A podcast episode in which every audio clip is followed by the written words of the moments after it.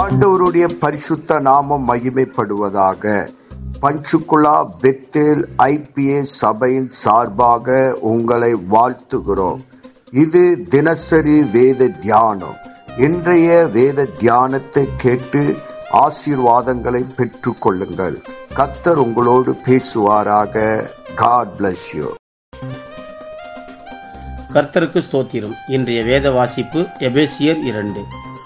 இந்த அதிகாரத்தில் முதல் வசனம் அக்கிரமங்களினாலும் பாவங்களினாலும் மறித்தவர்களாக இருந்த உங்களை உயிர்ப்பித்தார்.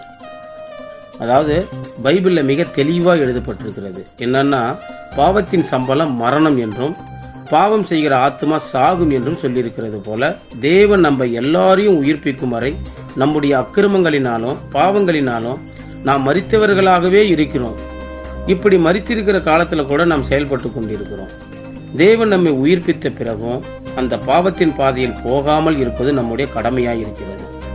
வசனம் மூணு அவர்களுக்குள்ளே நாம் எல்லாரும் முற்காலத்திலே நமது மாம்ச இச்சையின்படியே நடந்து நமது மாம்சமும் மனசும் விரும்பினவைகளை செய்து சுபாவத்தினாலே மற்றவர்களைப் போல கோபாக்கினியின் பிள்ளைகளாக இருந்தோம்.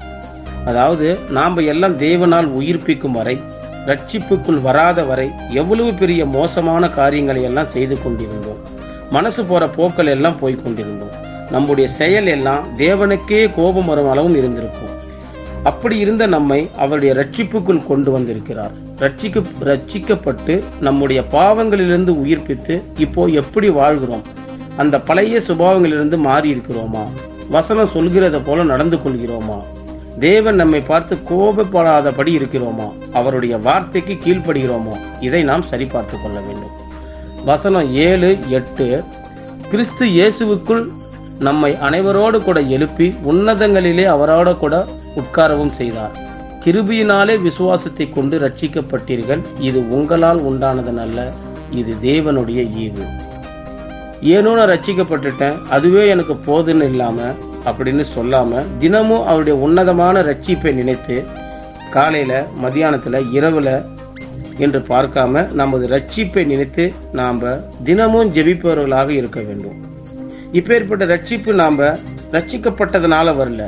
இது நம்மளால உண்டானதுனல்ல இது தேவனுடைய ஈவு. அவருடைய அன்பினாலே அவருடைய வல்லமையினாலே நமக்கு விசுவாசத்தை கொடுத்து அவருடைய கிருபியினாலே ரட்சிக்கப்பட்டோம் என்று நம்முடைய பழைய சுபாவங்களை எல்லாம் மாற்றி அவருக்கென்று வாழ நாம் அனைவரும் ஒப்புக் கொடுப்போம் இந்த அதிகாரத்தை தொடர்ந்து வாசிப்போம் தியானிப்போம். கர்த்தர் நம் அனைவரையும் ஆசீர்வதிப்பாராக. ஆமேன். நாம் செபிப்போம். பரலோகத்தின் தகப்பனே இந்த ஆசீர்வதிக்கப்பட்ட காலை வேலைக்காக உமக்கு நன்றி சொல்லுகிறோம். இந்த வேத வசனத்தின் மூலமா எங்களோடு கூட பேசினதற்காக நன்றி. இந்த வேத வசனம் எங்கள் வாழ்வில் கிரியை செய்வதாக உங்களுடைய நாம மகிமைப்படுவதாக இயேசு கிறிஸ்துவின் நாமத்தில் செபிக்கிறோம். எங்கள் ஜீவனுள்ள நல்ல பிதாவே ஆமேன்.